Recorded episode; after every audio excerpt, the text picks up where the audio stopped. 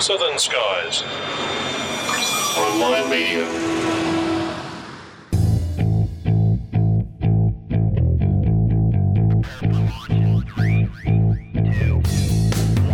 This episode of Plane Crazy Down Under is proudly brought to you by Runway by Oz Runways, the Android EFB you've been looking for from the makers of Australia's most popular electronic flight bag. Your free 30 day trial, search RWY in the Google Play Store or visit ozrunways.com. And by the Australian New Zealand edition of Spotters Magazine, the new e magazine showcasing high quality aircraft images from around Australia and New Zealand. Available for download each month direct to your PC or delivered straight to your iPad. Produced by aviation enthusiasts for aviation enthusiasts. Subscribe free at spottersmag.com.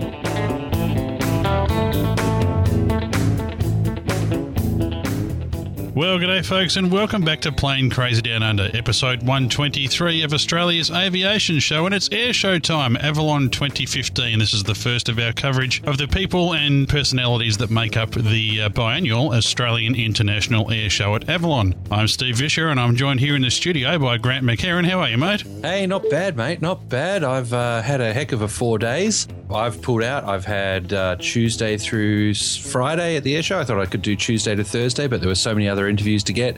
I extended another day, but I'm leaving Saturday and Sunday to the hardcore folks like uh, Alan and Micah, who have been there every day and will be there every day. Oh, along with Steve and Pam doing the same thing. There you go. Busy times as always for Team PCDU, and uh, we're here in the studio, but Micah Lee is still out there, and the fireworks have just finished. How are you, Micah? I'm well, gentlemen. I am well. The fireworks did indeed just finish with the Wall of Fire. It was spectacular. And slightly hot.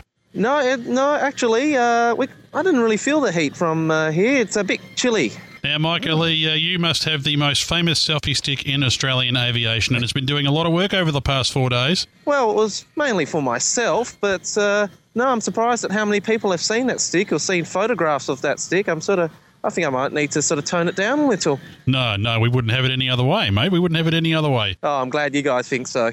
Okay, we've had a uh, pretty busy day, a slightly different format for our uh, Avalon coverage this year. We certainly have been able to get some fantastic content for you. We're going to kick it off talking to the C-130J uh, crew from the Royal Australian Air Force. They've been having some fun over there in uh, at uh, Las Vegas, there at uh, Red Flag, so they're going to tell us all about that. I was uh, lucky enough to catch up with Simon Hackett, formerly the uh, owner of Internode, and uh, we had a great conversation aboard his beautiful PC-12. He talks about the joy of flying, how he got into it, and actually his love of gliding. So uh, that's uh, a, a really a great chat there. Micah caught up with the crew from Cirrusjet and uh, had a talk there to Graham Horn about that fantastic new aircraft. I caught up with the guys from Evektor Aircraft. We, as always, caught up with Matt Hall and had to talk to him about his uh, recent uh, purchase of an airport, amongst other things, along with that wonderful podium finish that he had in the first round of the 2015 uh, Red Bull Air Race Series. Fantastic there. And we topped this off by a chat that I had with Andre Zimmerman from Pilatus, and uh, we were sitting there in the mock up of the uh, very sleek looking PC 24, which is uh, due to take flight sometime later this year. So, uh, guys, uh, no shortage of uh, wonderful Avalon coverage. Let's kick it off.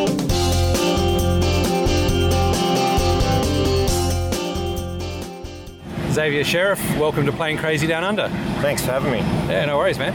Now, uh, X, as you're known. which that's is- it, yeah. Yeah, a lot easier. Yeah. Um, mate, you're a, a loadie on the on the C130J. How'd you get to that position? Um, well, initially I uh, was uh, in air movements, so I spent a lot of time in Darwin and Amberley uh, loading these aircraft and uh, other aircraft types, and uh, I learned and, and was working with a lot of loadmasters, and eventually I just thought I'd give it a crack and uh, threw the paperwork in and, and got a Guernsey, so it worked out well for me. That's the best thing I've ever done. Did you start on the J or did you start Yeah. H? Yep, no, I, I, uh, I'm all J. Uh, the, the H was actually being retired um, as I came in in 2011, so uh, it was on the horizon to, to go, so they put me straight on um, J model. Uh, that's what I've uh, been on since. So I've uh, been a loadmaster now for uh, since 2011, so three years. Okay. Yeah. Now, the uh, the highlight has got to be that you've just come back from Red Flag, where I understand our aircraft uh, did it particularly well.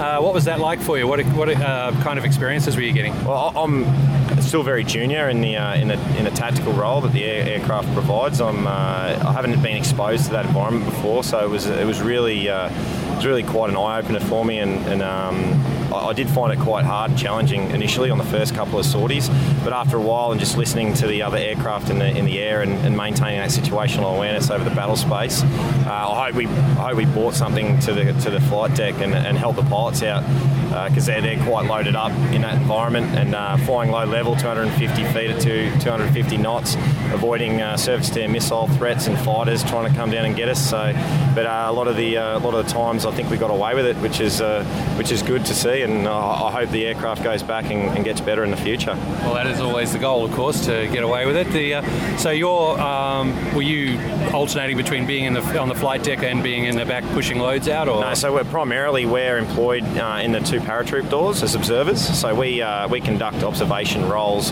um, in the from the three o'clock around to the nine o'clock, left and right hand side. So the pilots cover the front of the aircraft, we cover the back of the aircraft visually uh, for ground Um, also, uh, our role in the back is to maintain um, situational awareness on the radios. So if uh, some C2 asset like the Wedgetail, for instance, tells us that there's a, a pop-up threat, say a surface-to-air missile system, that we, we record those uh, that information and, and back up the pilots to make sure they don't fly us into that um, weapon engagement zone. Okay, so you've got to have a really good idea of where the heck you are, and exactly, as you were yeah. saying, yes, situational awareness is pretty critical. But Yep. not just, yeah, and you've got no moving map. You're looking out the door. No, we're, we're looking out the door. We've got a paper map with uh, our stick route on it, which is uh, which is handy for us. I'm a, I'm a bit mandrolic in that, and uh, I tend to use Chinagraph pencils on the windows and and uh, have my kneeboard with my pen on it and stuff like that, which I, I don't mind. Uh, it will be good when the system uh, gets upgraded and we can um, and we can get a moving map display down the back to give us more situational awareness where we are, but. Uh, until then, we'll, we'll work on the old ways and, and, get better at it as we go. Now, we're standing next to one of the paratroop doors, so you've got this thing fully opened. Are you sort of like sitting with your legs hanging out? Or? No, well, in, in flight, we have it closed and locked, and uh, there's a, a, small seat inside that we sit on.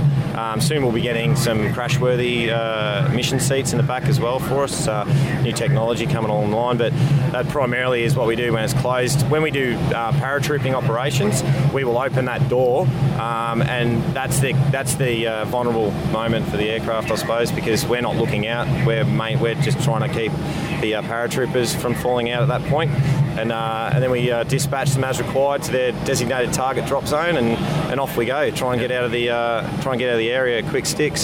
So to do so to do your uh, you know three to nine kind of looking, I take it you got a bit of a bubble window in that door. No, not really. It's, it's a flat window. Um, the old H models had a, a bubble uh, in the roof of the aircraft, uh, primarily to, to look for fighters coming down, but we don't have that. Um, I don't know uh, if we're going to get that or not. It's, it might may happen, but we primarily just look out the uh, the window. But it, it, does have very good visibility, so we can see from about uh, seven o'clock through to nine o'clock on one side, and three o'clock around to five o'clock on the other side. Obviously, our six o'clock we can't see because there's a big ramp in the way of the aircraft. So. Short of opening that, yeah. yeah. That's why we tend to move maneuver the aircraft uh, quite a bit. We're always moving side to side and keeping an eye out so no one can really sneak up on us. Hopefully. So uh, motion sickness would be a factor, I would imagine, and you just get used to that, don't you? Yeah, you, you become attuned to the, how the aircraft manoeuvres, and, uh, and, and you get better at it. I, I must admit, I, I was uh, I was susceptible to motion sickness initially, but once you're on the job and you're thinking about it and you're thinking there's a threat, then you, you, the mind gets taken off being sick and more onto the job. There's a few more things to worry about than yeah, uh, how's your stomach. yeah, definitely. Okay, so how long were you over? You were based in Nellis, which is just near Vegas. Yes, so... yeah, right next to Las Vegas. Actually, you can see the strip from uh, and like uh, all the casinos from the end of the runway. It's uh, it's quite a sight, and uh, if you if you see some photos on Facebook, it's it's amazing. It's an amazing place. Yeah. Well, uh, Steve uh, actually just recently flew over Las Vegas in a Cessna 172, uh, but so the two of you have shared some airspace. There you go. Uh, yeah, some uh, critical airspace. Yeah. There's a few times there where the air traffic control wasn't up to standard, and there was quite quite some hairy approaches, but it all works out in the end. Okay, so you've got a whole lot of experience now. Uh, how are you going about disseminating that knowledge back into the uh, into the operational area? So um, myself and the other loadmasters that were there are writing uh, writing lessons learned pieces and post activity reports, the stuff that we can do to improve um, systems. Um, my my thing would be to have recordings of um, radio chatter that we can record and, and just loop at home as a bit of a homework uh, exercise for us to be able to understand it because pilots it's ingrained in them from, from basic flying training to listen to radios and, and absorb that stuff. And for us, that, that radio environment was 100 times more chaotic than, than a standard approach into Melbourne or Sydney. So, Yeah. and so that's something that I think would be beneficial for loadmasters to do, just get the situational awareness. But uh, other than that, yeah, just trying to figure out um, more integration with uh, foreign countries like the United States Air Force. Uh, we did a lot of integration with those guys. They're the, our main customer for paratrooping was the um, search and search and rescue uh, squadron and uh, the, those guys. So it was really good to fly with them. Yeah, because the uh, I imagine you could probably get a few of the ACOs from the uh, the Wedgetail and, and groups like that to uh, record some stuff for you. Yeah, make yeah. it make it topical. Yeah, definitely. Yeah, and we do we do have that system already in place at the uh, C130J simulator at Richmond. Um, they've got um, recordings and they're all set up. So we just have to access that as loadmasters and um, and use it to improve our skills, I suppose, and Okay. get more. Yeah. Oh, that's fantastic! It sounds like it was a heck of a time. Anything else you'd like to tell us? Oh, what stays? What happens if Vegas stays in Vegas? So. I knew that one was coming. Yeah, it, it had to turn up eventually. Yeah, no, no, it was a, it's a, it's a. I'll put it this way: a a month is a long time in Vegas, and uh, I think I've worn myself out. So I don't, I don't think I need to go back again. So I'd like to go to Alaska one day for red flag, maybe, or um, I'd like to go to Little Rock for JRTC. There's some other tactical exercises we uh, we do as well. So that's they're the places I'd like to go to in the future.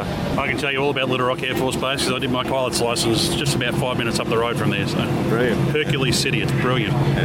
yeah, the sky will be darkened with Hercs. and that's good. Um, that, that was like with, with Red Flag, it was very fighter centric. It, it- it's focused mainly on fighter jets and air war and stuff like that. And we inserted ourselves uh, quite assertively into the fight, and uh, and it, it was great having them when they came down to help us to help us out and give us escort. And Okay, well, X, thanks very much for coming on the show and talking to us about Red Flag. no worries, thank you.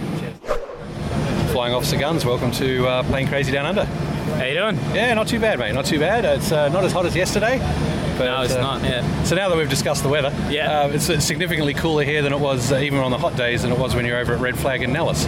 Yeah, yeah, it was. It was uh, actually surprisingly hot for early uh, time of year over there, uh, and uh, quite intense, which uh, kind of made it even hotter for us outside of the weather. Even in the aircon, it was running pretty hot. Yeah, exactly. Cool. So uh, you've got a command rating on the C-130J, Yes, straight out of flight school into the J's. yes. Okay, so the usual thing: CT4, PC9, and then over to the uh, uh, what do you fly next? The um, King Air. No, no, you go uh, from the CT4 to the PC9, and I went straight to the J's. Wow. So yeah, Suddenly, there's a whole lot more throttles There's a lot more asymmetrics. yeah, that's for sure. and a nicer toilet. Well, that's Yeah, debatable. it's a yeah, joke. yeah. yeah, there is always that. Yeah. So, um, okay, how long have you been flying on command on the? I'm a command. I've only at command for about four months now, but I've been on the J for over two years. How many hours roughly? Uh, 1300. Okay. Yeah. Cool. So, uh, how'd you get selected to go to Red Flag? Uh, I'd uh, previously been working in the electronic warfare uh, area and uh, special operations within uh, the C-130J capability, uh, and then I got my command and uh, a spot opened up for uh, to go over as a tactician, so uh, planning and organising the missions, and I put my hand up to go and do that uh, to be part of the exercise to get that experience. Cool. So yeah, you were you were in tactical, so you were putting everything together. Yeah. Uh, you were one of the boffins in the back room who made sure that uh, the mission worked. Yeah. Yeah, I had the fun job with no Uh, yeah, so we're in the, the back room. You'd have a planning day the day before each uh, vul cycle or, or flown cycle, um, and uh, that that lasts 12 to 14 hours, where you'd be integrating with all the players that'd be operating the next day and coming up with a plan as to how we're going to fly it into, you know, what sort of environment that we are, whether it's a you know a uh, all-up war or there's a whole bunch of different uh, things we operate in that. So, speaking of flying, everybody who uh, would be vaguely familiar with Red Flag would instantly think fighter jets. So, obviously, you know, flying a C-130 is obviously a completely different role. Can you describe, from a from an airlifter point of view, what, what Red Flag means? Well, red flag for us is learning how to integrate within a large force element uh, and an exercise where we work with fighters, um, AWACS, tankers, um, ISR assets, troops on the ground. Um, and uh, it's really for us to get involved in that sphere and, get, and be a part of it and be able to operate with them in, in their environment, which is a great benefit for us when we're trying to push forward with the capability of the C-130J, where we're uh, doing more uh, work with uh, the special men and women of the uh, Australian and American Defence Forces. So in doing that, it's actually a huge benefit for us to be over there working with them and integrating with their systems. And I think it helps them a lot as well, seeing how we work. Uh, so yeah, it's been good. That's an interesting aspect. Do you find much difference between the way, say, the USAF operates in that environment to the way the, the, the RAF operates? Well, uh, to be honest, I haven't done a lot of large force element group exercises with the RAF. Anytime you do that, we tend to end up using the USAF or the Marines or whoever, whoever uh, they kind of run the show there. So I, I, couldn't really give you a good answer on whether or not it's different because most of the work that we do with the RAF, uh, say the, uh, the MER, I think it's called now, is done in a small group anyway because we're you know moving uh, things from A to B as opposed to participating in, in an all-up war, which is what you do when you go to a red flag. Now you mentioned about the planning. Uh, so you spend a day beforehand. Uh, the day before, you spend a lot of time putting that plan together. How do, how do the plans come down? Is it like, yo, guys, take this, you know, get this from here to here, or what's what's the kind of parameters that you get, and then how do you work it through to actually rubber on the on the tarmac in a way? Okay, well, generally there's a mission outcome that's been pre-decided that the guy's going to want to try and achieve, and they'll they'll give a, a sort of a group of people there to be a commander, and they'll they'll run what they plan as the mission for the next day. Like anyone going out, if you want to do a NavX or something around Australia, you're planning it, except they're planning it for 70 aircraft, and they're working out from their perspective how they're going to integrate you within the outcomes which they've been directed to achieve by their high command. So the whole uh, planning process is, is, them deciding where they're going to use which asset at which point, uh, where airlift's going to come in, where the uh, SEAD's going to work, where strike's going to get involved, and um, they bring that all together and try and pull in a solid plan uh, and get approval for that for the night before so they can brief the next day and then step and launch uh, for the, the vul the next day. So there's a lot of um, integrating with multiple force assets from multiple forces. Uh, how have you found that integration working? Is uh, is everyone talking the same language, or? Uh... Yeah, yeah. Look, uh, we are, and because we're getting more and more involved in these American exercises, um, like Cope North, like um, the Flag Alaska and Flag Nellis, uh, we do really talk the same sort of language. So you, it, the integration really is starting to develop quite strongly. Um, so I, I, think it works reasonably seamlessly, and you get to learn the different uh, what the different pilots in different frames, how their personalities go, and what they actually are looking to and trying to achieve every day. Because it, it, can be quite different. when you're talking about planning, obviously there's a plan, but obviously, uh, particularly in that sort of environment, I guess nothing goes to plan. So how much contingency is built into your planning? Well, yes, there, there is plan A, B, and then every other plan that you conceivably think of. Uh, it is, uh, as, as, you correctly suggested there, it's a very dynamic environment once you uh, once you launch for the day. So um, yeah, it becomes quite interesting. There's obviously they have AWACS uh, like we have here on demonstration operating up there at the time, so they're still running the air war. So when things are going uh, left, right of centre. Um, they've got um, guys up there that are running the show, and the, the, mission commander from the day before is also still heavily involved in. All right, okay, this isn't working. Let's try this, or this isn't working. Let's try this. Um, and then you've got all the other things with uh, all the comms and all that stuff which is going on, which is really quite interesting. Yeah, I, I believe it was von Clausewitz who said, uh, "No plan survives first contact with the enemy." Yeah, that's true. Even if the enemy isn't shooting back. yeah, even if it's just dots on the screen. Yeah, yeah, yeah exactly. So, um, okay, now you uh, just through reference there to uh, Flag Alaska, yeah. Uh, Elmendorf, the uh, the rather different, completely different environment to Nellis. Nellis being hot and desert, Elmendorf being typically cold and frigid. Um, how, how was it when you uh, worked out at Elmendorf?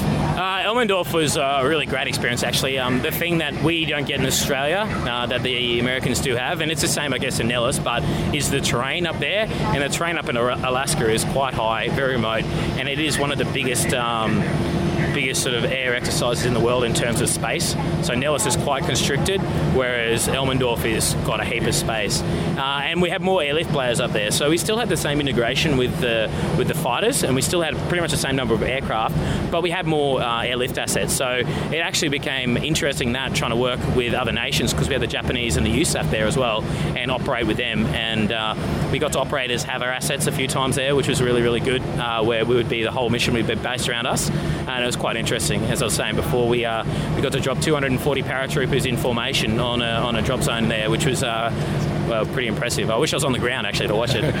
yeah. there would have been parachutes and guys going everywhere. Yeah, exactly. okay, so now we spoke to X before, and uh, he was telling us about uh, the the lessons learned from the loadmaster perspective, and uh, a big one for him was uh, just the chatter on the radio. Uh, that you know, pilots grow up with that. Loadmasters is something new. What were the lessons you, you brought back from both um, Alaska and uh, Nellis? But the major lessons that we bring back are planning and integration. Our, uh, our TTPs for how we operate, I think, are, are becoming uh, rather rather good for our low level and uh, our nighttime work and our, and our formation work.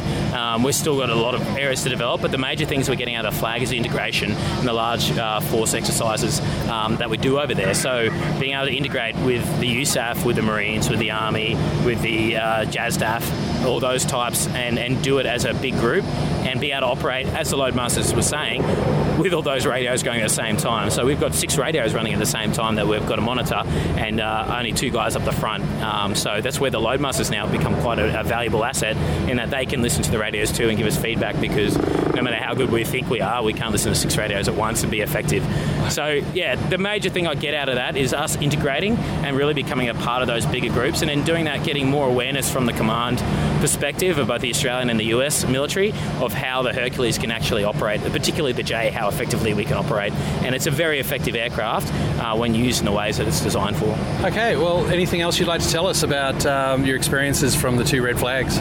Well, I've been told to say that what happens in Vegas stays in Vegas, but I think that's already been done. Um, no, they've been they've been really really good experiences, and it's been really good for the squadron to have that opportunity. And I think it's really pushing the capability of the C-130J forward, which uh, it's a, as I said, it's quite an impressive. And when we've got the C uh, C-17 moving equipment into theatre, and then us able to move it around in, in more interesting places, it's a real asset for uh, defence and for Australia. And uh, it's uh, really good to see it move forward to where it actually can be.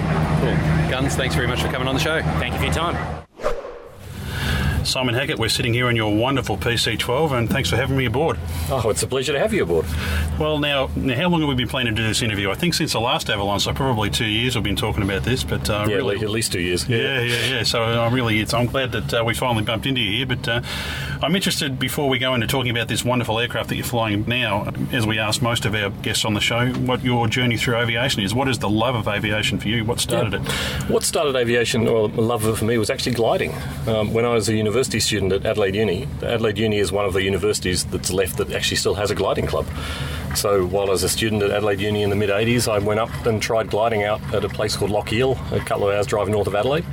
Um, and, and winch launched in beautiful old, old wooden and steel frame gliders and just loved it. And I was back the next weekend to learn how to do it. Now, I've never done gliding myself, but it seems to me it's just the most pure form of flying. Yeah, it very much is, and and there's a there's a conceit that glider pilots have, and I guess I will I, I will say that I'm one of those those glider pilots with the conceit that it builds stick and rudder skills in a way that's pretty hard to beat. Because if you're flying a glider, there's no other excuses. There's you know there's no autopilot, there's no engine.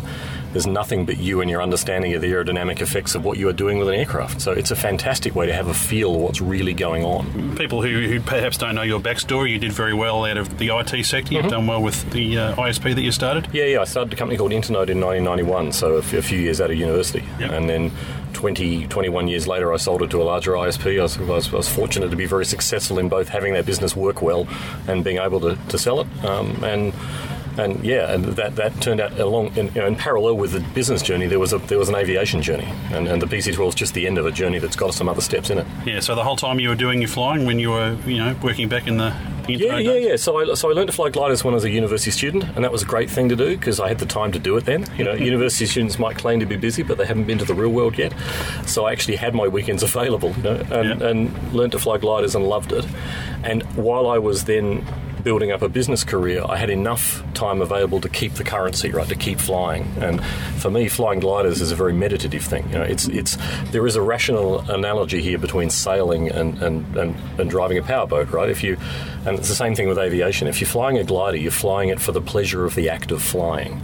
You are not so much flying for a destination, although glider pilots get very competitive about destinations as well. Yeah. But, but you're flying for the act of flying, not flying to get to point B in a powered aircraft, you you know it's a fabulous thing to do as well, but but obviously has the undercurrent that you're doing it to get to point B from point A. Yeah, yeah. Um, yeah, and and there's that distinction that, that's really nice.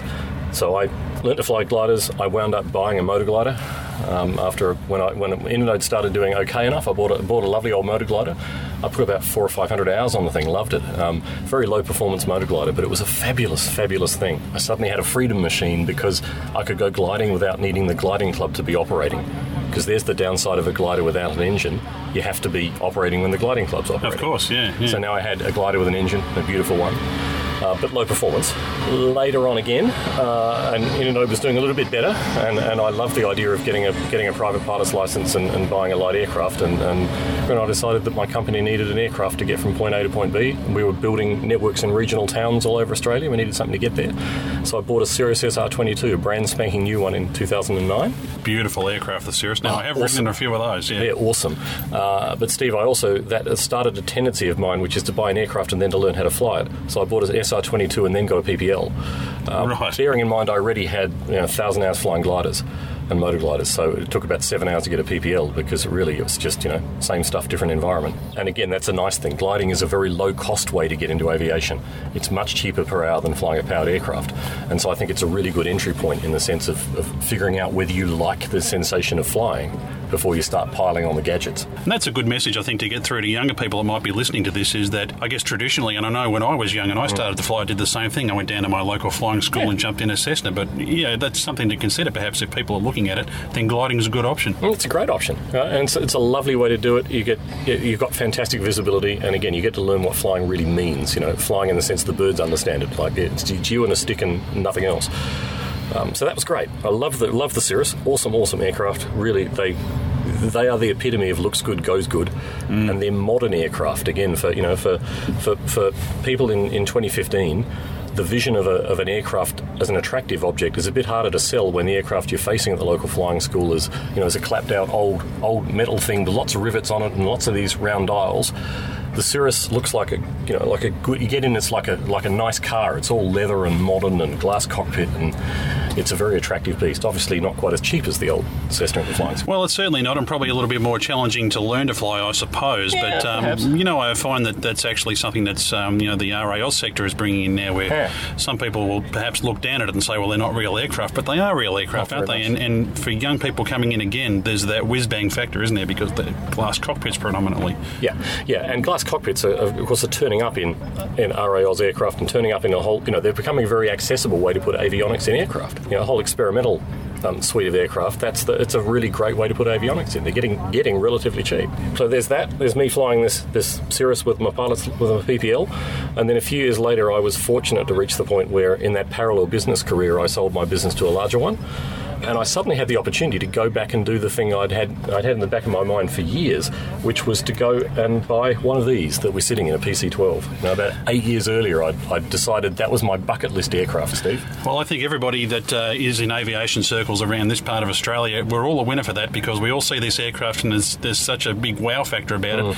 It's not exactly a common aircraft, is it? And I mean, that's a good thing about you being successful in your business is we've all had a chance to enjoy it. And people like our friend Baz have been lucky enough to fly in it. In fact, I think you flew him over here, didn't you, in it? Yeah, yeah, I flew him and a few other few other folks over to Avalon in this aircraft yesterday from Adelaide. Yeah, yeah, yeah. Yeah. So, what do you normally do with this? And you know, obviously, I- I'm not sure what you're doing in your business career now, but this is a private aircraft, a private transport, go where I want to type of thing. Yep. So it's it's the things you'd expect. Is you know business and pleasure, literally. Um, so I, I do fly it for, for pleasure in various ways. Take myself and friends and family out for holidays and trips. You know, like last last week we, we zapped up to Lake Eyre for the day from Adelaide, and had lunch at William Creek and went home because we could, which is fantastic. Um, I do fly around for business as well. I take myself to, to business meetings, me and, and colleagues in various various cities around Australia, quite regularly. Uh, of late, I've started flying into Sydney, into the main Sydney airport in this in this, which has been quite a quite an ex- interesting experience. You know, in the Yeah. sense that it's you know, the biggest kind of scariest airport in Australia, and and. You know, it teaches you the thing. I used to think Adelaide Airport was like that because I never flew in and out of Adelaide Airport with this thing. This thing is based in Adelaide Airport, and now Adelaide Airport feels very familiar and small, and Sydney felt big and scary. Third or third or fourth time you go in, it's not. You know, you get used to things. You just and the answer the answer to that sort of fear is do it. You know, take someone experienced with you, go do it. Yeah, absolutely. Yeah, And do it fear is a state of mind, isn't it? Just Exactly, you and over, just yeah. just go do it again. You know, and it's worth it. So, Simon, you had this aircraft built for you, I believe. Is that right? You- Well, it was I bought it new, yeah. So it's built to my spec new. Yeah. So, can you take us through the buying process? Because I believe you went over and actually flew it back to Australia. Is that right? I right? did, yeah, yeah, I did. So, so you buy them, you know, you buy them off a brochure. I designed the the, the, the colour scheme for the outside of this aircraft, picked the option set I wanted for it, that sort of thing. So, very much the aircraft I wanted. We're sitting in these lovely, um, lovely sheepskin seats. There's actually my wife's idea. There's lovely, lovely sheepskin covers on the seats, which I don't think Pilatus had done much of before. They're in the the sheepskin covers are on the in the cockpit, and and she looked at that and said, well, why don't the passengers get that? So, so you know, there's a few nice tweaks in here. These, these, just these little magazine holders in the side were her idea. I've whacked lots of electronics in it. So, the, because I'm a pilot, I've got the cockpit audio wired into into both four headset jacks in these front four seats and into the, the standard intercom in general. So, if people are interested to hear what's going on, they can hear about it. Oh, this is definitely a plane I have to ride on one Oh day. Oh, yeah, it's good fun. so I did all that. Um, Pilatus managed to, to rejig the, the production slots a bit, and I got my brand spanking new aircraft three months after I ordered it, which was much faster than I expected. And so when I got the phone call about that, I thought, ah. Oh, I better learn to fly one then. Yeah. So I, I organised to do a training course with that Pilatus organised in Adelaide on, on another PC12. Learned, learned to fly it. Learning to fly this, I transitioned up from the Cirrus to this, and um, you know nothing in between. Actually, a very very sensible transition path because this aircraft is actually has in in the circuit has a very similar speed range to a Cirrus. It's really not a scary thing to fly in that sense. You hang the flaps out, you come come over the fence in, in the low 80s. Well, that's yeah, It really is very easy to handle. So, did a training course, two week training course, a week of ground school, a week of flying one. Then I flew to Switzerland with my instructor, and we literally, you know, found this thing, this thing waiting for us in Stans in Switzerland. Had a little handover ceremony, uh, kicked the tires, and flew it home. Uh, and it's a testament to how well Pilatus built aircraft that I put, I took a brand spanking new aircraft in Switzerland and flew it over nine international legs with two two more rest days, and the number of unexpected red lights that went on was zero. Well, there you go. Right? It just works. It's the Swiss engineering thing. These aircraft are expensive, and there's nothing better in terms of build quality. These things are just so well put together. I guess evidenced by the fact that uh, you know organisations such as the Royal Flying Doctor Yeah, Service use a fleet of these. Yeah. Precisely. This is the ultimate uh, medivac aircraft, at least until the PC-24 turns up. It's the ultimate, Yeah, ultimate medivac aircraft for that reason. Well, now I have to ask you: Are there any plans to upgrade to the PC24? I'm the first corporate customer of one for Australia. Well, there you go. So yes, I've ordered one. That was a loaded question. I guess. Yeah, yeah, yeah. I've ordered a PC24. I signed the contract into EBACE in, in Geneva last year, um, and mine's it's likely to turn up 2018 sometime. Yeah, I couldn't resist, and it's actually this thing that sold it to me. They're built so well Yeah, that yeah. I've ordered an aircraft that, that that you know is just just being completed at the moment in terms of a design. Such a nice aircraft. Do the people at Pilatus, when you come and place this order, were they more used to getting, um, I guess, commercial orders from people ordering fleets of them, or is it a bit of a rarity people coming in, maybe even particularly from this part of the world, to buy one privately? I guess it's not it's not incredibly usual, but it's absolutely it's absolutely it's not an unknown thing to do. Yeah, there's there's some other people that have been fortunate in business that have bought their own PC12s that have very much wanted them. There are certainly ones that have, that have been bought for commercial charter work, uh, and this one this one gets hired out for, for demo flights, and I'm not using it. It does some commercial work as well as it should, you know, because it's it's more aircraft than one person needs in terms of its capacity to fly lots. Um, there's obviously the Medivac, Medivac fleet. Uh, I think there's something like 65, 70 PC12s in Australia, about half broadly are Medivac, PC, RFDS, the other half are corporate of one sort or another, and workhorses, and a lot of them are, are commercial workhorses moving stuff around. Um, there's a number of them like this in executive trim for moving people around. Now, tell us about uh, learning to fly this. Um, I'm interested. I talked to you before we started interviewing about the, the torque effect. It's a huge engine on the front and uh, obviously a huge prop. How did you find that? I know coming from the Cirrus, that's a pretty powerful bird itself, but I guess this would have really uh, that would have been something to really get accustomed to. Well, again, interestingly, you're right. The Cirrus is a great transition aircraft to this one for that reason, for two reasons really. It's high performance, similar similar speed envelope in terms of working around in the circuit, and that big torque effect when you gun the engine. Um, both absolutely the same here. It's not unmanageable. You just need to expect it. So yeah, if you you, you hit if you if you cha- transition from low speed to high speed or, or vice versa with the throttle, you're going to see a big torque shift, and you just have to adjust to it with the rudders. But there's you know big rudders, big rudder pedals. Um, when you're flying in cruise, it's not an issue. The yaw damper is extremely good and catches up really fast. Working around with that off or working in, in the circuit, if you've got to do a go around, for instance, you know, you absolutely the whole. If you don't react to it, the whole aircraft yaws quite noticeably if you're not if you're not ahead of it, and you just yaw it back. Uh, you know, this is.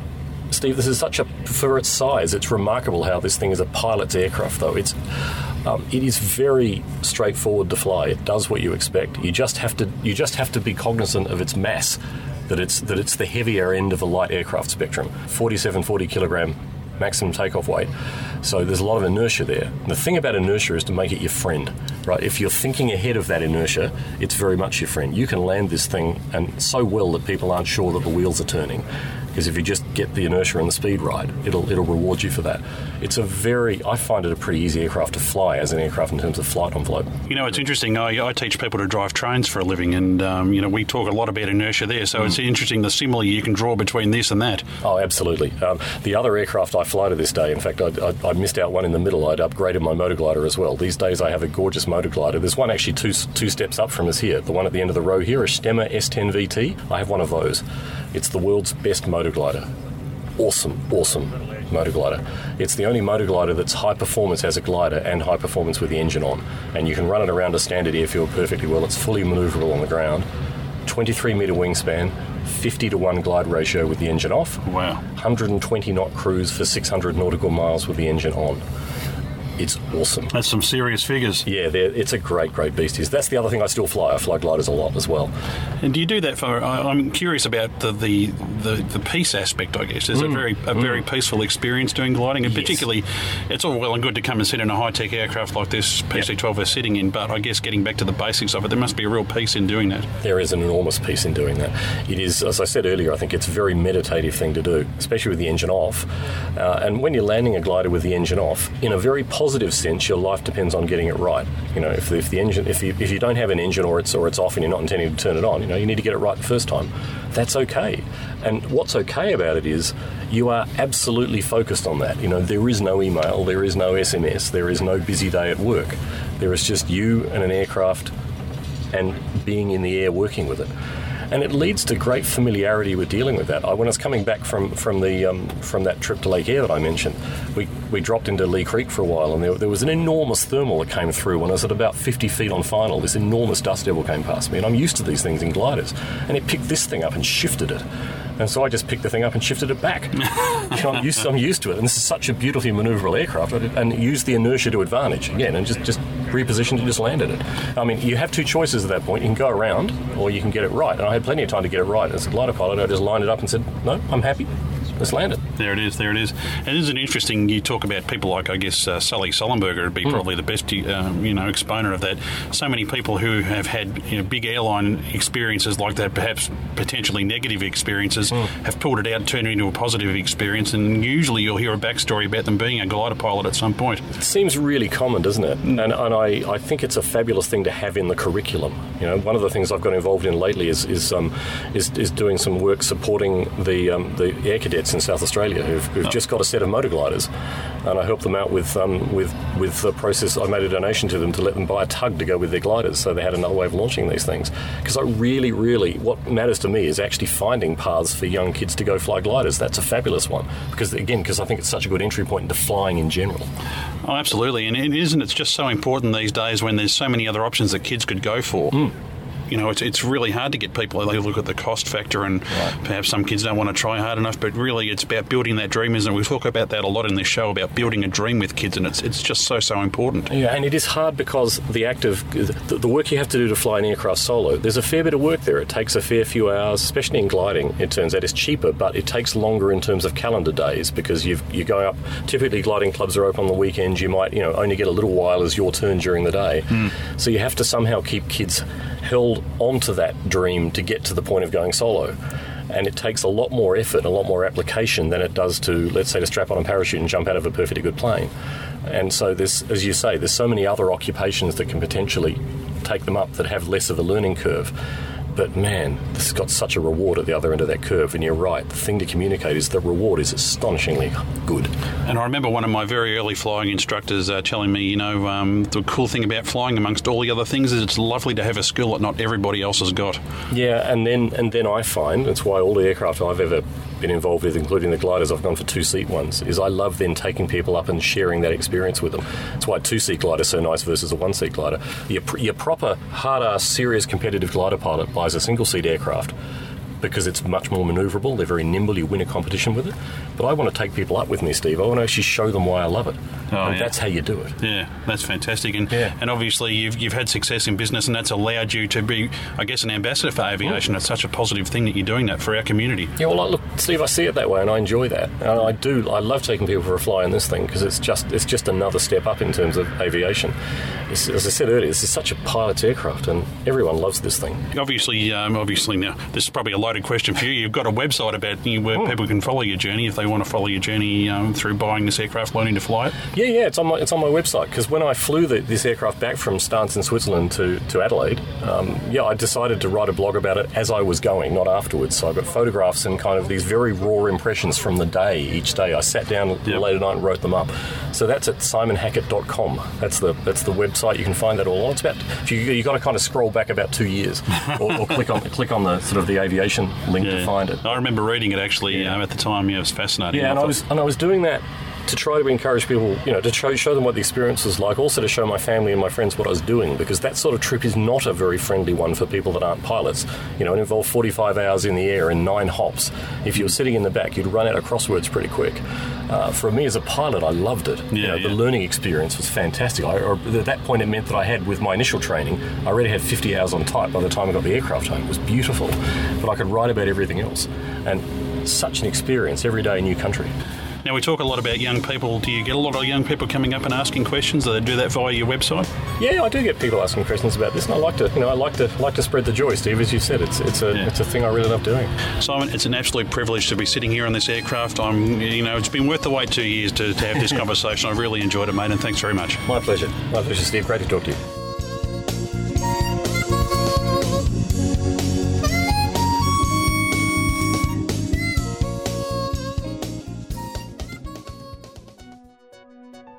Well, for years, folks, we've been talking about Oz Runways and what a great EFB it is for iPad, but so many people have asked us when are they going to make an Android version? Well, Baz from Oz Runways is with us and he's going to tell us all about some good news for all of you Android users. How are you, Baz? I'm good, thanks, Steve. How are you? I'm very good. Now, uh, Runway, tell us about that. Yeah, it's uh, simply called Runway by Oz Runways, and it's our product for Android tablets, Android phones, Android phablets. Those uh, strange shaped devices that are too big for a phone but too small for a tablet, and uh, it runs on all of those. So we've talked for many years, Baz, about uh, waiting for the market to be right, and obviously the uh, the Android uh, tablets and devices have, have really taken off, and so now is the time. And I know you've put a lot of work into it. You must be happy to have it finally in the marketplace. Yeah, we're really pleased with the result. And, and as you said, this year is just the right year for Android. It took a while for tablets, not phones so much. Phones for Android have been very popular for a long time, but for tablets to become really good devices, and, they have this year. There's some great Android devices out. Android OS itself has been updated over the years and is now much more friendly for us developers to support all these different types of devices, which used to be a problem in the past. And so we've been able to, to do it this year and in a way that we're very happy with the way that it works and the way it performs. Now, Baz has got a different name from the iOS product. Is it exactly the same as Oz Runways on the iPad, or are there differences? There's definitely differences because Oz Runways, as you know, has been in development for over five years and it's a very mature product. This is a 1.0, but we've developed Runway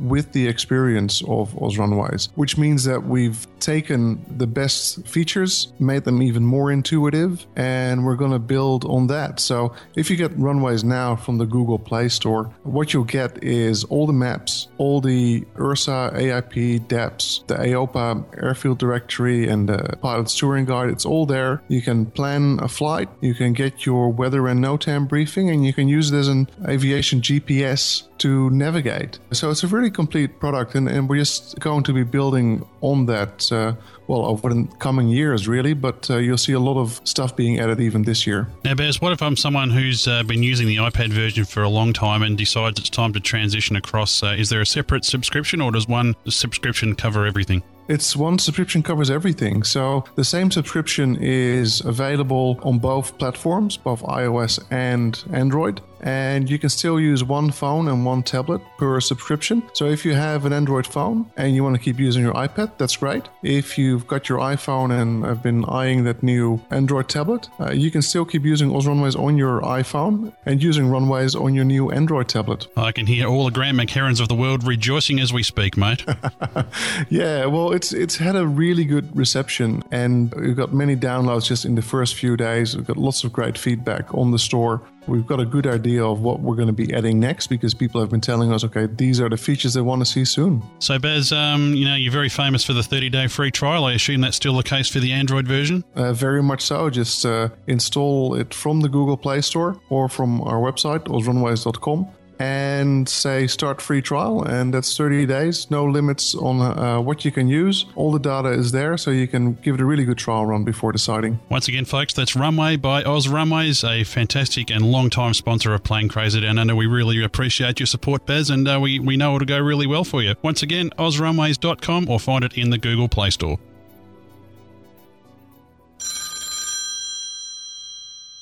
Hey, this is Grant. Hey, g'day, mate. How are you? I'm out here at the airport. I'm doing a bit of plane spotting. Oh, what a shocking coincidence. I'm doing some plane spotting too. I don't see you anywhere down here. Hey, take a look. Listen to that, mate. That's that brand new Boeing 737, the Retro Roo. Oh, the Retro Roo. Yeah, I'm looking at it right now too. I don't see you anywhere around here. Where are you? I'm at home. You're spotting from home? Yeah, I'm reading the Spotters mag. Spotters Mag? You reading a magazine? I thought you were only into electronic stuff. I am into electronic stuff. That's how I'm reading the magazine. It's an e-mag, mate. E-magazine. You go to www.spottersmag.com and then you go down and find Spotters Mag Australia New Zealand and click on that and then bang, you're in there and you're reading it and it's fantastic. It's uh, online. You can read it on your tablet or on your uh, PC. It's great. If only I'd known that, Grant, I wouldn't have come all the way out here to the airport. Yeah, well, mate, you could also take a copy with you on your tablet out to the airport. Then you could have the sights, the sounds, and all the extra information from the magazine.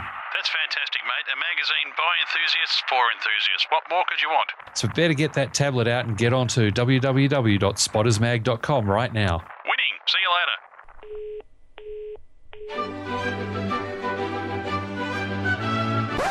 So the new GE Aviation GE9X engines they're building for the new 777X have a 10% Carl, Carl, what on earth are you on about? It's like a different language.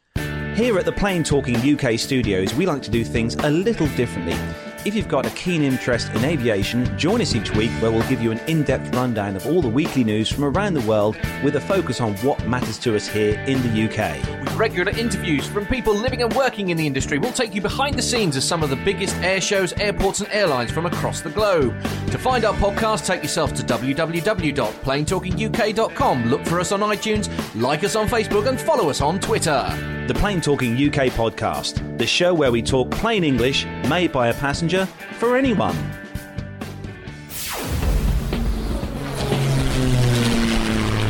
Find this and other great shows at the Aviation Media Network. The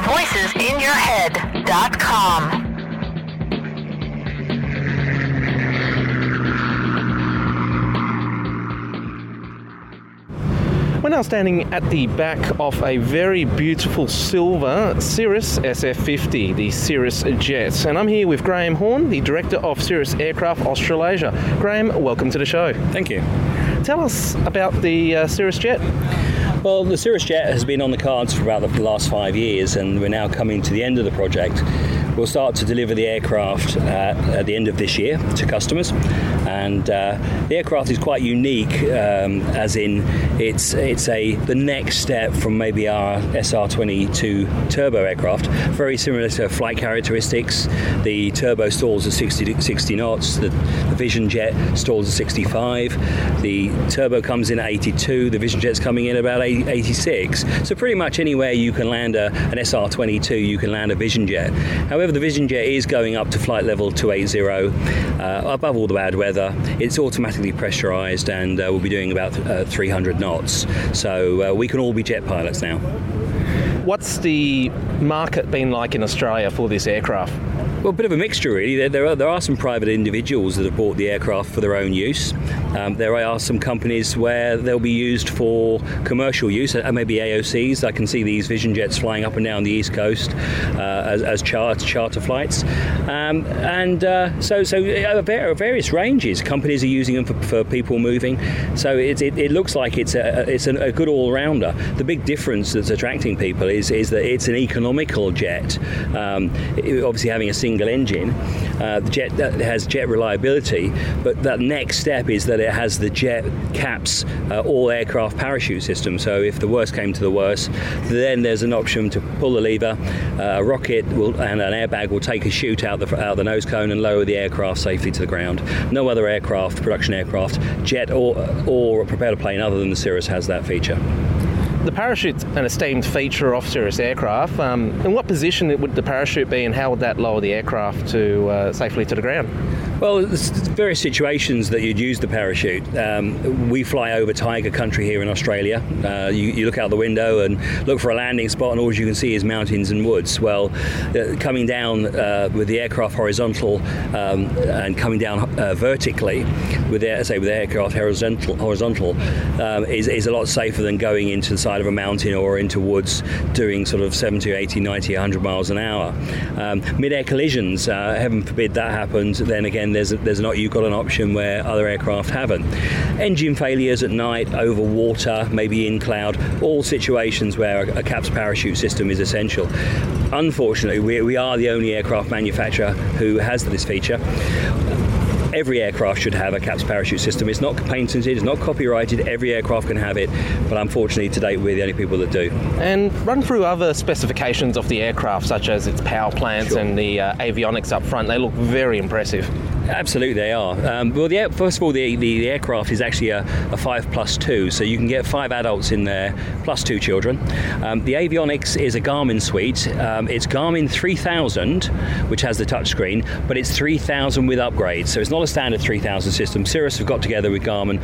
Uh, they've requested some improvements which have been uh, honoured by Garmin, so we're going to we're to see a pretty impressive system there.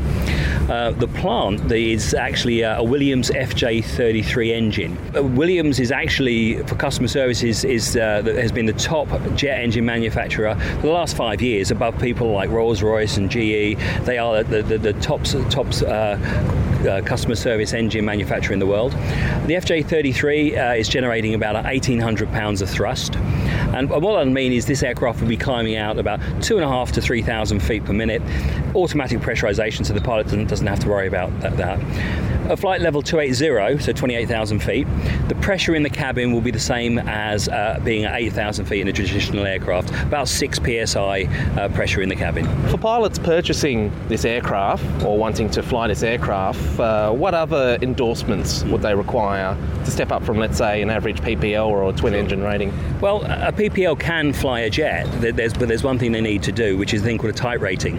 And a type rating uh, would, be, would take between 7 to 10 10 days uh, for to, to, get this uh, type rating, this approval. Um, type ratings will be done before the aircraft is delivered to them, so when their new aircraft comes along, they can jump in and fly. Now, a lot of the insurance companies um, do request that the, that the pilot has some mentor time, uh, normally up to 20, up 25 or even 50 hours, depending on, on your experience of your aircraft. And of course, Cirrus are looking after that when, when they do their type ratings, so they will be providing pilots for mentors for uh, new jet pilots. And how many hours on a ballpark would you look at both for the type rating and this mental time? Well, uh, they say the it's, it's, about seven to ten days. Actual flight time, you'll probably do about twenty to twenty-five hours doing the type rating, and then if if you're an existing jet pilot, then then you don't need the, the mentor time, and then uh, again, depending on your skill levels, it could be another twenty-five. So 35, 35 to fifty-five hours. Um, sorry, thirty-five to uh, seventy-five hours. You, you could be flying a jet. And to make all our prop pilots weep a bit, give us some statistics speeds. Uh, 300 knots um, is, is the max cruise. It has about uh, uh, 1100 nautical mile range. So from here in uh, uh, sunny Avalon, it would get us up to uh, Rocky quite easily with reserves. Um, it'll be, let's say, climbing at, at two and a half to three and a half thousand feet per minute. Um, it's uh, burning about uh, 50 gallons of fuel per hour. Uh, cost-wise, all in, it's it's about the uh, $700 per hour uh, running costs, and for uh, and included in that is actually the engine replacement and the servicing, which is about $130 of that $700, and that's provided by Williams directly. How has Cirrus found the Australian aviation market in terms of aircraft sales and and uh, ownership of Cirrus aircraft? Well, I think I think our, commitment to Australia has shown that, that, that we're, we're, there is a buoyant uh, and, a, a, good feeling towards Cirrus. I, I mean, the, the, the, safety record of the Cirrus, um, you know, Australians are flying large distances. They're flying over tiger country, and I think and I think that, that the, the safety factors, the new safety features of the Cirrus, including CAPS and, and ESP, which which stops you going into uh, into uh, uh, unusual attitudes, into if you stall a Cirrus, it'll put the nose down and stop you from stalling. Um, and also, if you look at the statistics, um, the fatalities in aircraft is recorded per per 100,000 hours. Uh, in 2013, the Cirrus was below the average, which was 1.2. Cirrus was at 1.02. 2014, the Cirrus is at 0.049. We are most certainly the, the safest general aviation aircraft uh, in the industry, and that's because of two things. Firstly, the safety features on the aircraft. Secondly, but also because of the we, we have the best training portal for our customers. So it's it's teaching the people not to get into these difficult situations, but also if they did, how to best get out of it. And, and I think the Australian um, uh, pilots have, have acknowledged that because we now have over 140 aircraft in Australia. A lot of people are traveling with their families. They like the space in the aircraft. You know, you can plug your, th- your kids' iPods into, into the system. They can have three iPods going and listen to their music. Um, of course, we've got TCAS type traffic systems in there, air conditioning, so it's a nice cool cabin.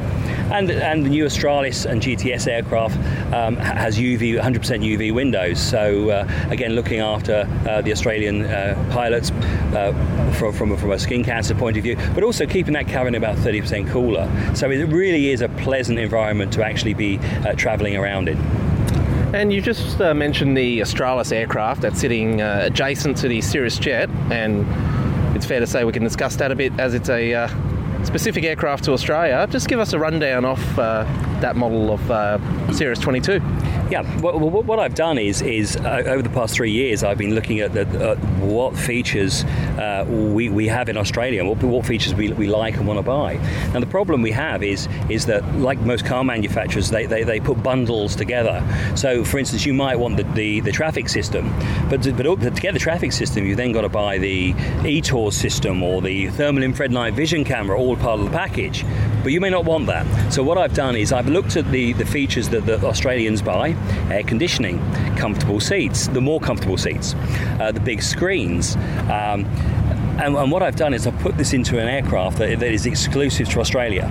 Um, it also has um, the UV windows, uh, and accompanying that, it has uh, four-man survival packs. It has PLB. It has two years subscriptions to uh, uh Avplan Plan Pro, tie downs.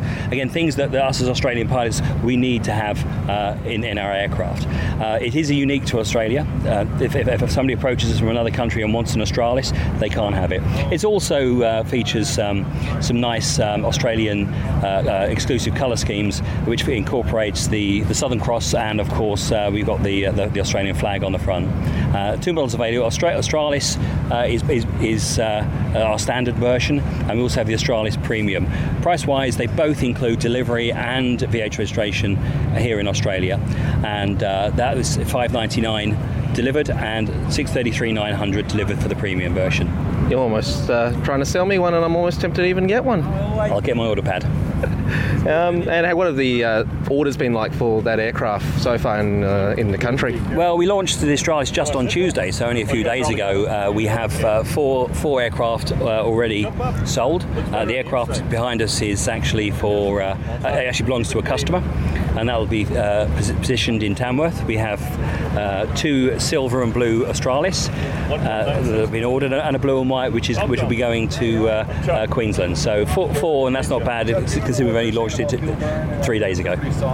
Very good, very good, very beautiful, very sleek, and just all round good aircraft for the country. Thank you very much for speaking to us and uh, enjoy the rest of Avalon. Thanks very much.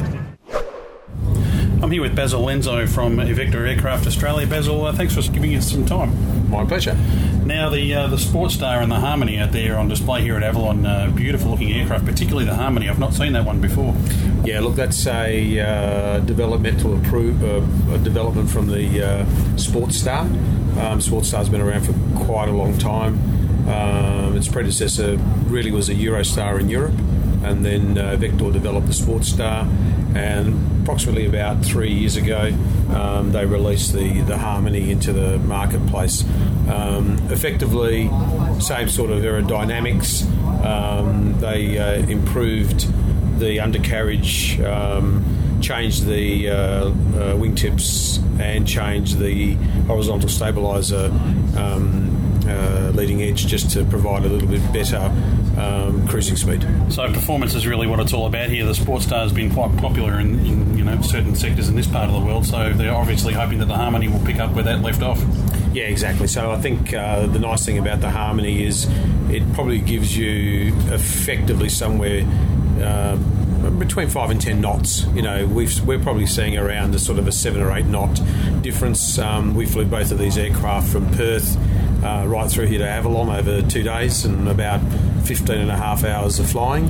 Um, and uh, it was definite that the Harmony was uh, a slightly better performer than, uh, than what the Sports Star was.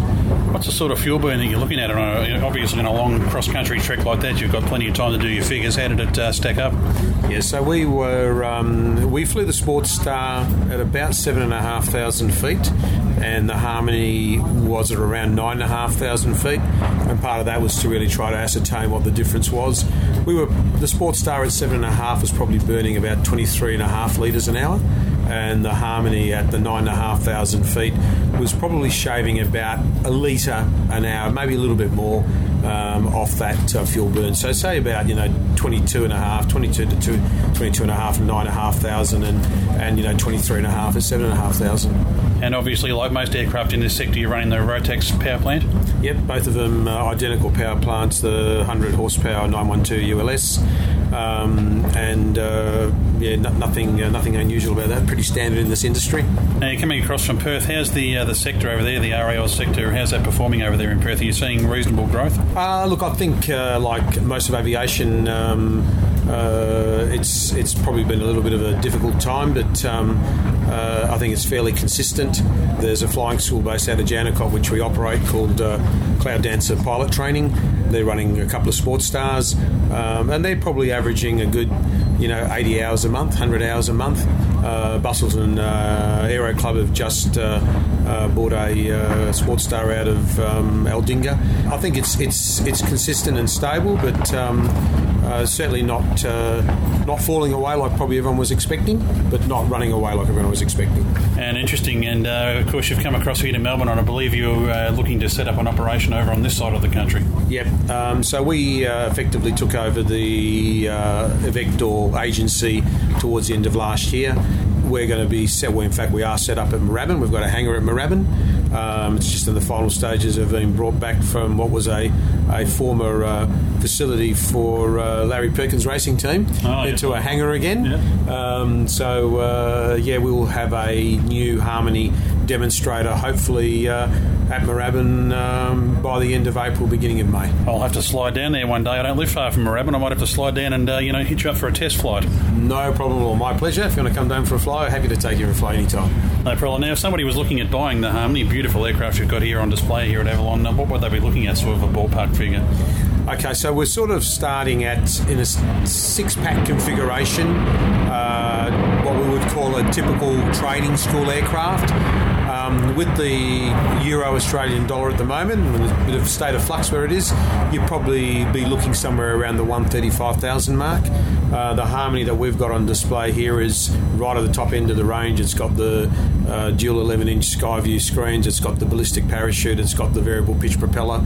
Um, that airplane in today's market is probably circa around 182 to 185,000.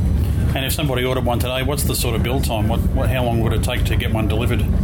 Uh, look, build time's fairly good at the moment. Um, we're probably expecting from placement of order somewhere between 10 and 12 weeks, uh, plus shipping, which is typically around four to six weeks. No worries, Basil. And if people want to find your flight school online, uh, where would they do that? Uh, well, if they go to www.evektor.com.au, they can get all the information on the Evektor and, uh, and various flight schools around the country where they can go and fly a Sports Star or a Harmony. Fantastic, mate. I wish you every success, and uh, thanks for chatting with us. Thanks for your time, Steve. Well, we're here with Matt Hall. Matt, um, the last time I spoke to you, we were in Las Vegas, and I said I'd talk to you after a podium finish. Well, it was one round delayed, but congratulations. Yeah, thanks, mate. It, um, yeah, that uh, Vegas one was a bit of a disappointing event, but uh, anyway, it's uh, sport. You get on with it, and you uh, you just keep looking forwards, not backwards. And um, yeah, here we are. Uh, I can cheekily say uh, ranked number two in the world. Oh, wow, nicely done, mate. Should we stop the season now? I think is what we should do. no, no, because I've still got to make it to first. So uh, I'm taking a positive attitude that uh, I can go, well, I'm second, but go, damn it, I'm second. well, congratulations, and uh, must be a great feeling to get up there on the podium. I remember when you got your last podium finish and you're up there with Nigel Lamb. All of those seem quite an emotional thing, particularly you and Nigel Lamb are obviously quite close. Yeah, Nigel and I are close, and um, yeah, especially to it, especially the Malaysian one where it was his first win. Uh, that was actually a very emotional thing um, you know, for me to be involved in Nigel's emotions. Uh, so, so um, you know, it's uh, while it's uh, just a sport, we do put a lot of our uh, soul and energy and passion into it, and uh, and getting results is really what you want to do. Not not just for your own you know self worth and ego. It's you do find that you're representing you're representing your team, your family, in your country and uh, it is it is an emotional thing. So um, yeah, I, uh, I do enjoy being up on the podium, and um, I just want to be able to do it more with an Australian flag draped over the uh, over the place. Yeah, well, we can always uh, look forward to the rest of this season seeing you up there at position one. That'd be even better, wouldn't it? I suppose. Yeah. Yeah. Well, um, you know, obviously uh, we want to win races, and I've said a few times uh, in in summary in the last few months that you know you wouldn't be doing this if you if you weren't trying to be the world champion. But to be the world champion, you've actually got to be able to win races as well. Um, so so uh, yeah, that is that is um, what we're trying to do is win races. And uh, from that last one, just to be only eight hundredths of a second off uh, off first place was was uh, a little bit disappointing initially, but uh, but very uh, very satisfying, rewarding in other ways. Now, I'd like to throw a quote at you from the coverage I saw. Rather be lucky than good, mate, is what I heard you say through the the intercom. Um, after a pylon hit, and you still won the still won that heat. Yeah, I've got to keep uh, remembering that there's a camera going going out to the globe with uh, you know a couple of hundred million people watching what, what I say. So yeah, I um, I was uh, in the the first head to head there. I was against uh, Francois and flew flew second against him. I think he posted something like a 103, and uh, and the worst time I'd run all week was like a, a 59. It's like, oh well, I, will just I'll just make sure I go through comfortably and smoothly and uh, and and go through the round. And as it turned out, I went through a little bit too comfortable and smooth that I was just uh, know, pottering around my second lap, um, feeling know, feeling good, and but still trying to know, not trying to break any records, and then collected a pylon. It's like, oh, um, so all of a sudden the pressure came back on that I had to uh, had to really work the second part of the second lap, and um, so I came out thinking, well, I'll, I'll, get away with it as long as I don't get a second penalty that I don't know about, and they uh, they delayed telling me my time enough to make me consider uh, they're looking at a second penalty that I don't know about. Uh, so when he when he told me my time and I was going through, it was uh, yep, it was um, that was a bit bit lucky rather than uh, talented. well, it was a decent hit. I mean, if you're going to do something, you should do something properly. I say so. It was a, a quite decent hit, but uh, going against Le Vot, I guess it's his first season, so you can capitalise on that too. I guess he's just feeling his way around. Well, that that is the you know, that is the uh, the advantage of doing well in qualifying is you know you should get to have a bit of stress free flying in um, in uh, the first the first round there. So uh, being being teamed against Francois, like who's a you know world aerobatic champion, he's no slouch, but uh, you know he's, he's still learning the ropes on uh, in the masterclass there, and uh, and uh, so yeah, it was um, it was it was a disappointing race because I'd had a pretty clean uh, pretty clean uh, week actually. So it was a disappointing thing to do out there on uh, global TV. But uh, you know what? That's um, that's what we do when we're racing. You can't be you can't be scared to make a uh, an error. Otherwise, uh, you know it's there's no point being out there in the first place. Well, it keeps it real. You use coin a phrase, doesn't it? it? Keeps it real. So it does, yeah. And um, you know we're still yeah I'm still getting used to the to the how the winglets are, um, are, performing and how they feel as well. So so we had you know we had a little bit going on that race. So in the end to, to, hit a few pylons in, in training and also um, you know, uh, even in the race itself, while it wasn't planned, um, it's not devastating to me because you know, the plane is effectively a brand new handling aircraft. Now we can talk about those winglets. You know, we can talk about wingtip vortices and drag coefficient and blah blah blah. They look really cool, actually. yeah, I think they look cool. Yeah. Um, when when we were originally designing them um, last year, we had a few design options. Um, yeah, we were, it was all about performance, um, and in the end, we came up with two two designs that had pretty close performance in theory. Um, so then it then it did come down to looks. It's like that one looks better. So uh, so they're, they're, um, when everyone first heard we are doing winglets and saw a few snapshots, everyone went, "Oh, you've just copied Nigel's." But uh, if you have a look at them, they're uh, they're completely different theory um, and design. I think you've out Nigeled him somehow. well, yeah, Nigel was like, "Oh, you idiot! You put him at the front of the wing. What were you thinking?" And then uh, after we did our first training, he goes, "Hmm, maybe you actually got it right." there you go. That's uh, so you you said it feels different with the winglets on. Um, how does it feel for you? Um, well, when we, we first uh, flew with them, and I, you know, we did a, little bit of flutter testing and uh, you know, safety testing, and then when I f- then started to push the plane and and just decide how it handled, um, it was it was one of those things that I didn't I didn't feel a huge difference. It definitely had a slightly different rumble to it before it breaks, which is an important thing for us to know. You've got to be able to confidently and consistently pull right up to the stall but not, not exceed it. Uh, and it was a slightly different feel, which meant that I had to re reteach myself those cues. Uh, it rolled uh, with a little bit of stall buffet in the right aileron, which is something we still have to uh, correct. Um, and it had a little bit more inertia in the roll, uh, meaning it took a little bit longer to stop because it's got more weight out on the wingtips. So there's a few things like that. It actually has more yaw stability, which is a good thing for us because my plane's typically been yaw unstable.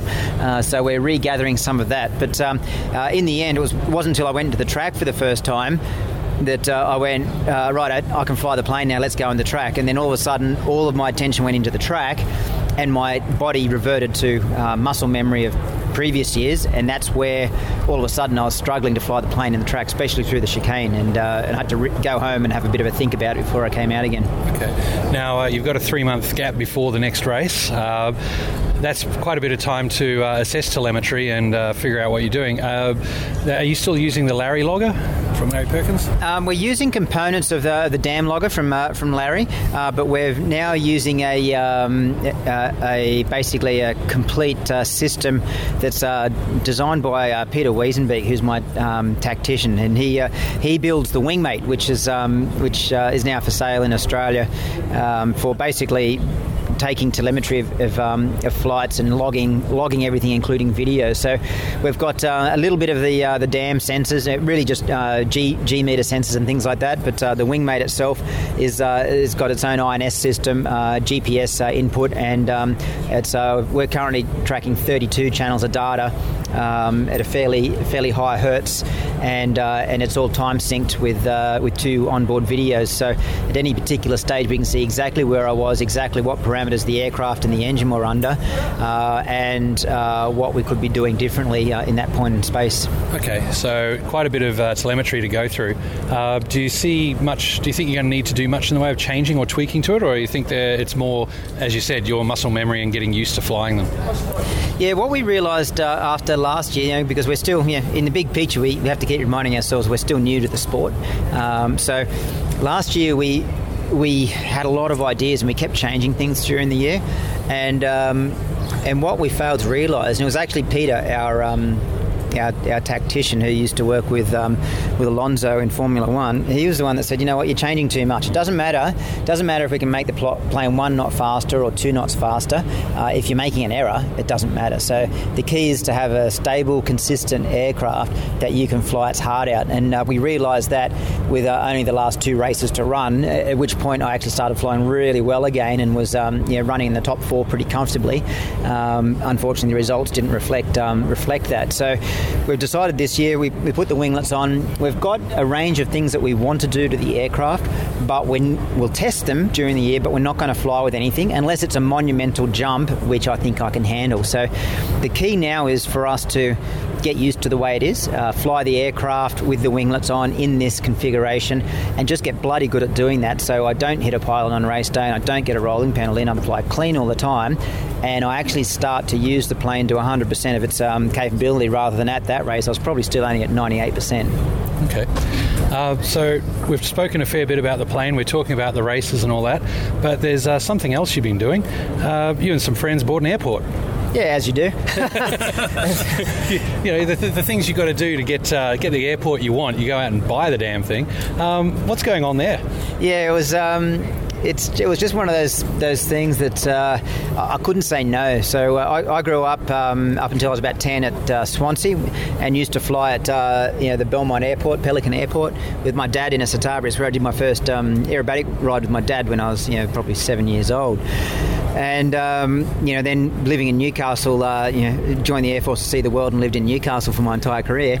Um, I uh, you know, every time I drove past that airfield, especially after it stopped operations in 2005, I was just watching it slowly go under and become derelict. And um, my wife and I often talked about, you know, someone should buy it and turn it back into an airfield. It isn't a great location. And then, uh, much like my Mustang story, my wife drove past and saw a sign for, that said for sale. So she rang me up and said, "Hey, the airfield's for sale. I think we should buy it." so uh, I love your wife. to quote the famous phrase, how many sisters has she got? yeah, yeah, I think it's one left. um, but um, yeah, so uh, we we, uh, we we went and had a look at it and thought, you know, it's going to be a stretch on the budget and on our time and. But uh, it's just one of those things that uh, it's you got to put your money where your mouth is, and uh, especially in aviation. If you, if people aren't putting their money where their mouth is, there is no aviation left. So uh, you've got to. It takes investors and it takes passionate people, and I think that we're both of them. So we ra- we rallied up a bit of a consortium of people and um, made an offer that uh, Mervac couldn't refuse, and. Um, bought a nightmare for the first month, and then uh, it's actually starting to turn into a bit of a dream. So it's uh, it's, it's um, yeah, I'm hoping this becomes another part of our of our story that uh, people enjoy uh, watching uh, as it happens, and also listening to in hindsight. How many uh, how many people have you got there now? How many tenants? Oh, um, it's not a huge at the moment because we've spent all of our time at this stage just um, uh, getting the airfield uh, back up and running and making what's there serviceable. So we've got uh, all hangars are now full. Um, there's one, two, three. There's four businesses running full time on site now, and we've got another big hangar that's got uh, a number of aircraft in it of just private uh, aircraft rental. We've got a couple of things happening in the terminal, but uh, our objective is to build new hangars and get get more people in there and. and you know, put fuel in and uh, cafe, and all of a sudden it's uh, the place to go. Cool. Well, you got Jodie Davis running the office there now, I see, so you can put her to work and make her work really hard. She's already working very hard. Um, yeah, I'm a taskmaster, so uh, yeah, she's still smiling, so that's a good thing. I haven't tasked her too hard Oh, yet, and um, yeah, but yeah, she's in, she's enjoying uh, being there. I think it's a it's a it's a beautiful location. It's uh, you know for those that haven't uh, seen it, just uh, you know, jump on our website and have a look at some of the pictures on it. And um, but uh, it's it's uh, it's a fantastic location, and uh, I am I'm actually really looking forward to our Cubs in pieces at the moment. But I'm looking forward to having our Cub back up and running, so I can just float around up and down the beach uh, in our Super Cub. You mentioned money and finances and all that sort of stuff, Matt. We should mention your sponsors that keep you running, and principally QBE, and you're still doing a lot of public speaking with them, a lot of uh, work around airmanship.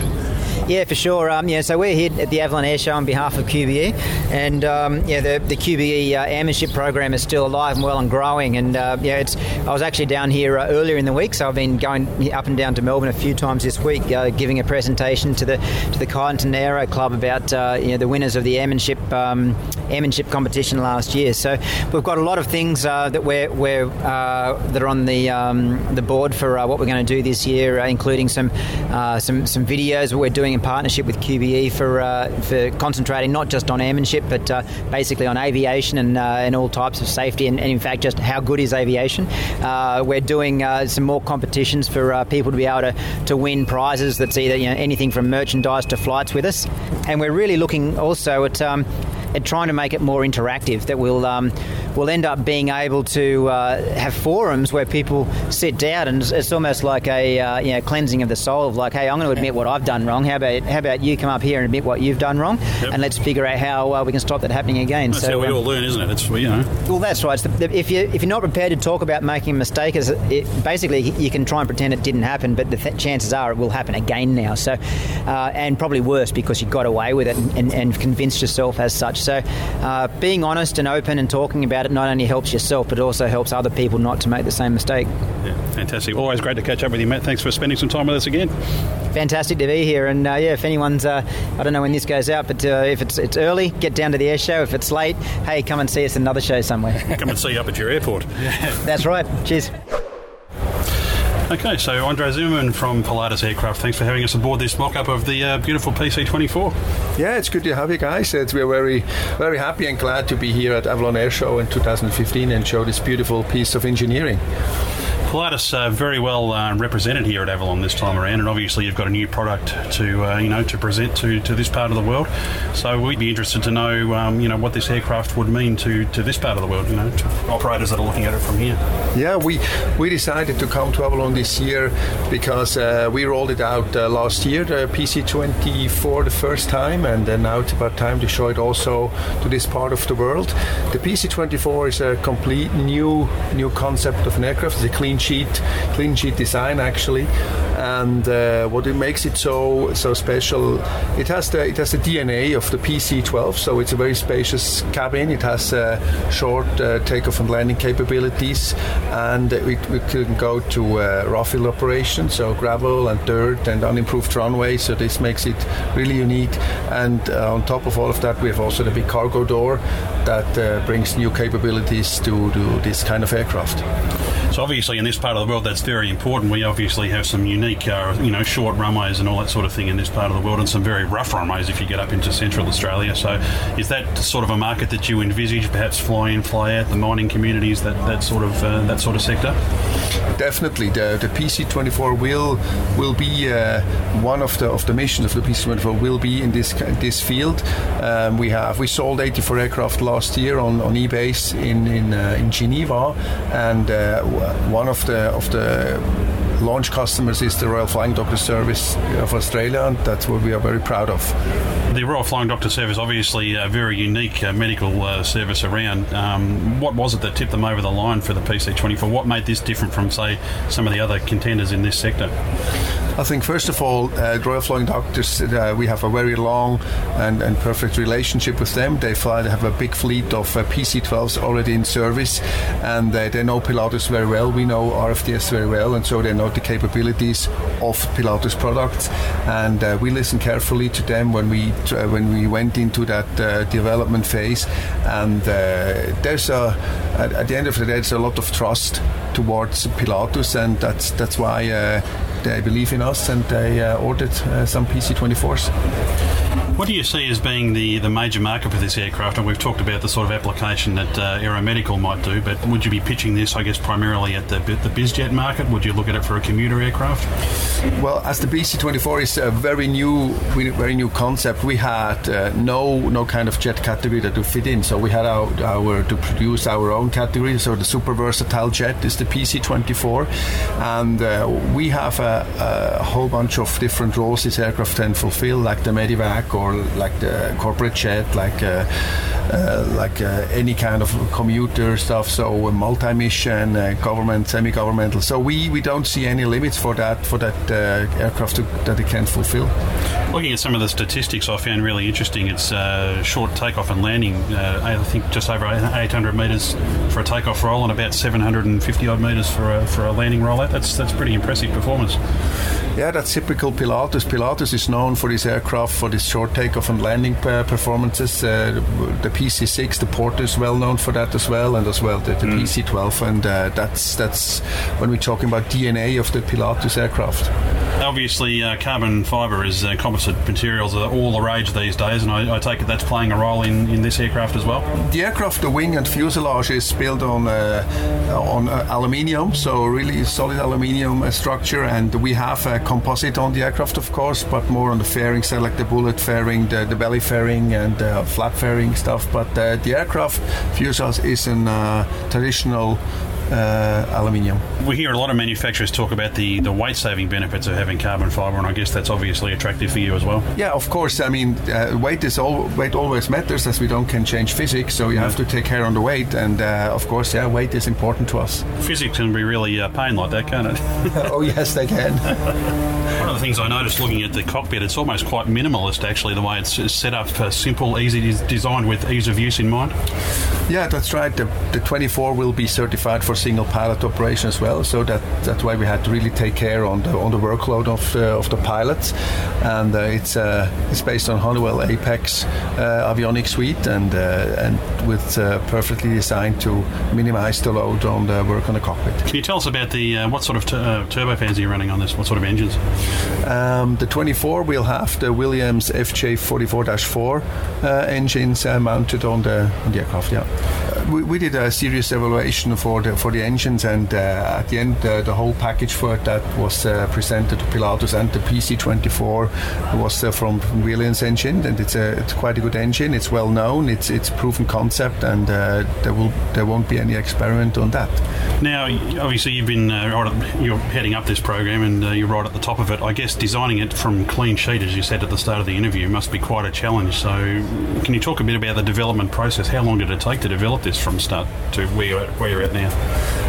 Um, we started. It always it depends where you where you really say now this is the start of the program. It's about five to six years now. We still we work on the on the program. We started it by listening to our customer carefully. We have 1,300 PC12s out in the field, so we really listen to them. We wanted to know what do you want, what do you need for to fulfill your your your uh, best your needs. That we can uh, give you a tool that, fits that best, and uh, and so it went uh, further up step by step with all the all the work you have to do in a, in a development program. I suppose five to six years for a development program for, for any aircraft is actually quite impressive. That's quite a short amount of time if you think about, you know, some of the other challenges that perhaps some other, uh, you know, manufacturers have, have had developing new aircraft. Five to six years is pretty good, I would have thought. Yeah, we are still now. It's, it's uh, we started five to six years ago, but now uh, we're looking for maiden flight in, in May this year, and uh, we are heading for uh, type certification in uh, 2017. Now, I was talking with Simon Hackett yesterday in the in the PC12, and uh, he tells me that he's going to be the launch customer or one of several launch customers, and uh, for this part of the world, very exciting for him, and uh, I guess very exciting for us. Hopefully, we can be there to cover it. Yeah, we are we are happy to have uh, so, so many launch customers with us on board, and uh, Simon is one of it, and we're very proud of. A great ambassador for Pilatus, that's for sure. Yeah, that's right. He's a, he's a great guy, and he knows Pilatus very well, and uh, yeah, that's that's what we are known about. We are he's part of the Pilatus family. Well, uh, Andre Zimmerman, it's uh, been a pleasure to be on board, and uh, Joe, I hope I can get a ride in a real one one day. It's uh, fantastic, a beautiful aircraft. Thanks for talking to us. Yeah, it was great to have you guys. Thank you very much.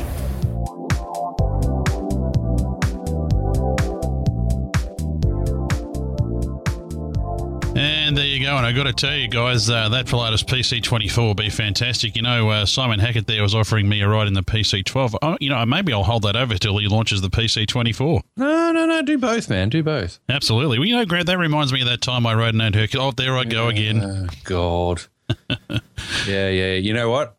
I would totally trade a Hercules ride for a ride in, uh, ooh, I don't know, the FE8 or one of the other aircraft that uh, Vintage Aviator have because, mate, a, a media ride in a uh, World War One aircraft, I'm gold with that. Well, I tell you what, guys, um, you know, Avalon, is, as always, is predominantly a trade show with an air show just thrown in for good measure. We're always looking for something different from year on year, and I guess the uh, the big difference this year was uh, we had an interesting uh, visitor from Airbus. We actually had the A400M, and what a spectacular aircraft, Micah. What did you think of the uh, fan blades on that one? There were a lot of fan blades. Uh, I was more intrigued by the avionics in the flight deck. Yeah, oh, mate, they were fantastic. Uh, sitting up there with the colonel in charge of the mission, and we were just about to start recording, he and I, for doing an interview, and lo and behold, the uh, Singaporean F 16s raced through. So, oh dear, what a shame for the duration of their uh, pairs, aerobatics you know, jet aerobatics and so on. Um, we just had to sit there and go through all the systems on the flight deck. Well, you know, Grant, the perils of recording interviews at an air show. It's just a just a just a wonderful thing, really. Oh, it's great, especially as I got a chance to take a photo through the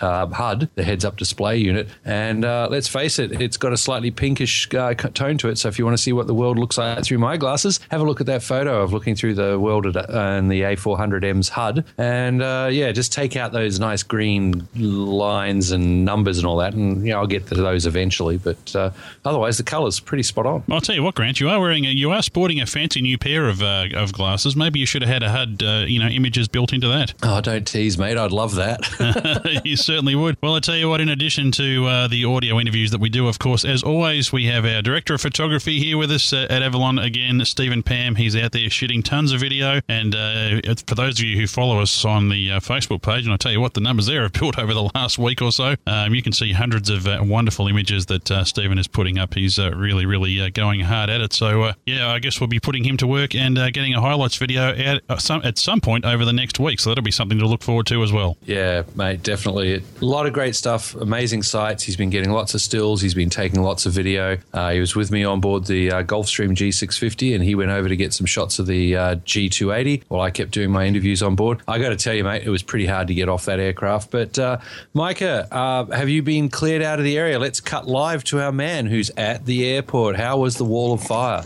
The Wall of Fire was spectacular. Uh, as uh, people may have seen from photographs and video at uh, Oshkosh in the United States, it was much the same. In fact, I believe the pyrotechnics company were from the States as well, so we definitely got that quality there. No, it was great. Now, Micah, uh, you're going to be on site. For those of you listening to this podcast uh, in the next couple of days, we're recording this on the Friday night. So, uh, for those of you going down to uh, Avalon uh, for the Saturday and Sunday, if you'd like to pick Micah out and you see him with his selfie stick, we'd love to see you getting yourself uh, taken a selfie stick photo with Micah, and we'll put that up on our Facebook page. And you know what, uh, folks, I think um, we might just, uh, for maybe the top two or three photos, we might send out a couple of prizes as well. So, there's some incentive for you. We've got some PCDU caps to give away, and uh, we've also got a stack of uh, Motul Racing key tags here that they've generously given to us to give away to some lucky listeners. So uh, look out for Micah with his uh, distinctive hat and his selfie stick, and let's see if we can get some really entertaining photos, just like the one he took with Matt Hall the other day. I, I like the challenge that you've just posed, and uh, I'm all for it. So come find me. Uh, if you see me running, then chances are I won't stop.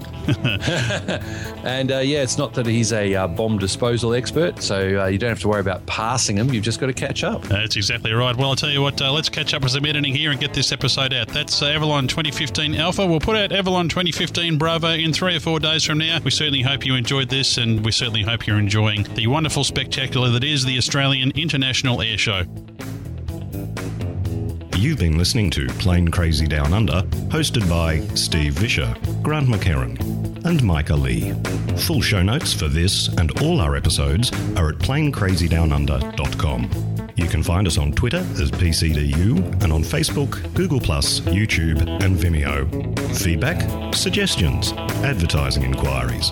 Email them through to contact at planecrazydownunder.com or mail to Post Office Box 70, Cranbourne, Victoria 3977, Australia. Plane Crazy Down Under is a Southern Skies online media production. I must say it's very challenging trying to cover the Red Bull Air Race when you can see Nellis over in the background. Well, they run the Air Bull Red Race there, do they? Yeah, from the racetrack right next door, as it turns Oh. out. So uh, very distracting from a journalistic standpoint. I never knew that. That's great. I always thought they did that over water, and there's not a lot of water in uh, Nevada. Nevada, no. No, they, See they, no, they do it only in the only in the forecourts of the uh, the hotels. No, they uh, they uh, they they run. Yeah. All right, so I'll stand. in. Yeah, we can all just stand in close. The running numbers going up. Yeah, numbers are increasing. All sounds are good. Okay. Hmm? Phone off. Yeah. Oh hell! Thank you. Hang on. Coming with a carton of beer. Jeez, I can't do that. I'm in aviation. What do I? know? Yeah. Hmm. Concentrating not just on airmanship, but uh, basically on aviation and, uh, and all types of safety, and, and in fact, just how good is aviation. Uh, we're doing uh, some more competitions for uh, people to be able to, to win prizes. That's either you know anything from merchandise to flights with us. Um, and uh, there's a there's a lot of beeping there going on, but uh, it's uh, waving to. Um, there he goes. You got the hint. Perfect. Um, he's just became famous. So um, yeah, so we've got a lot of things going on there with QB as well for.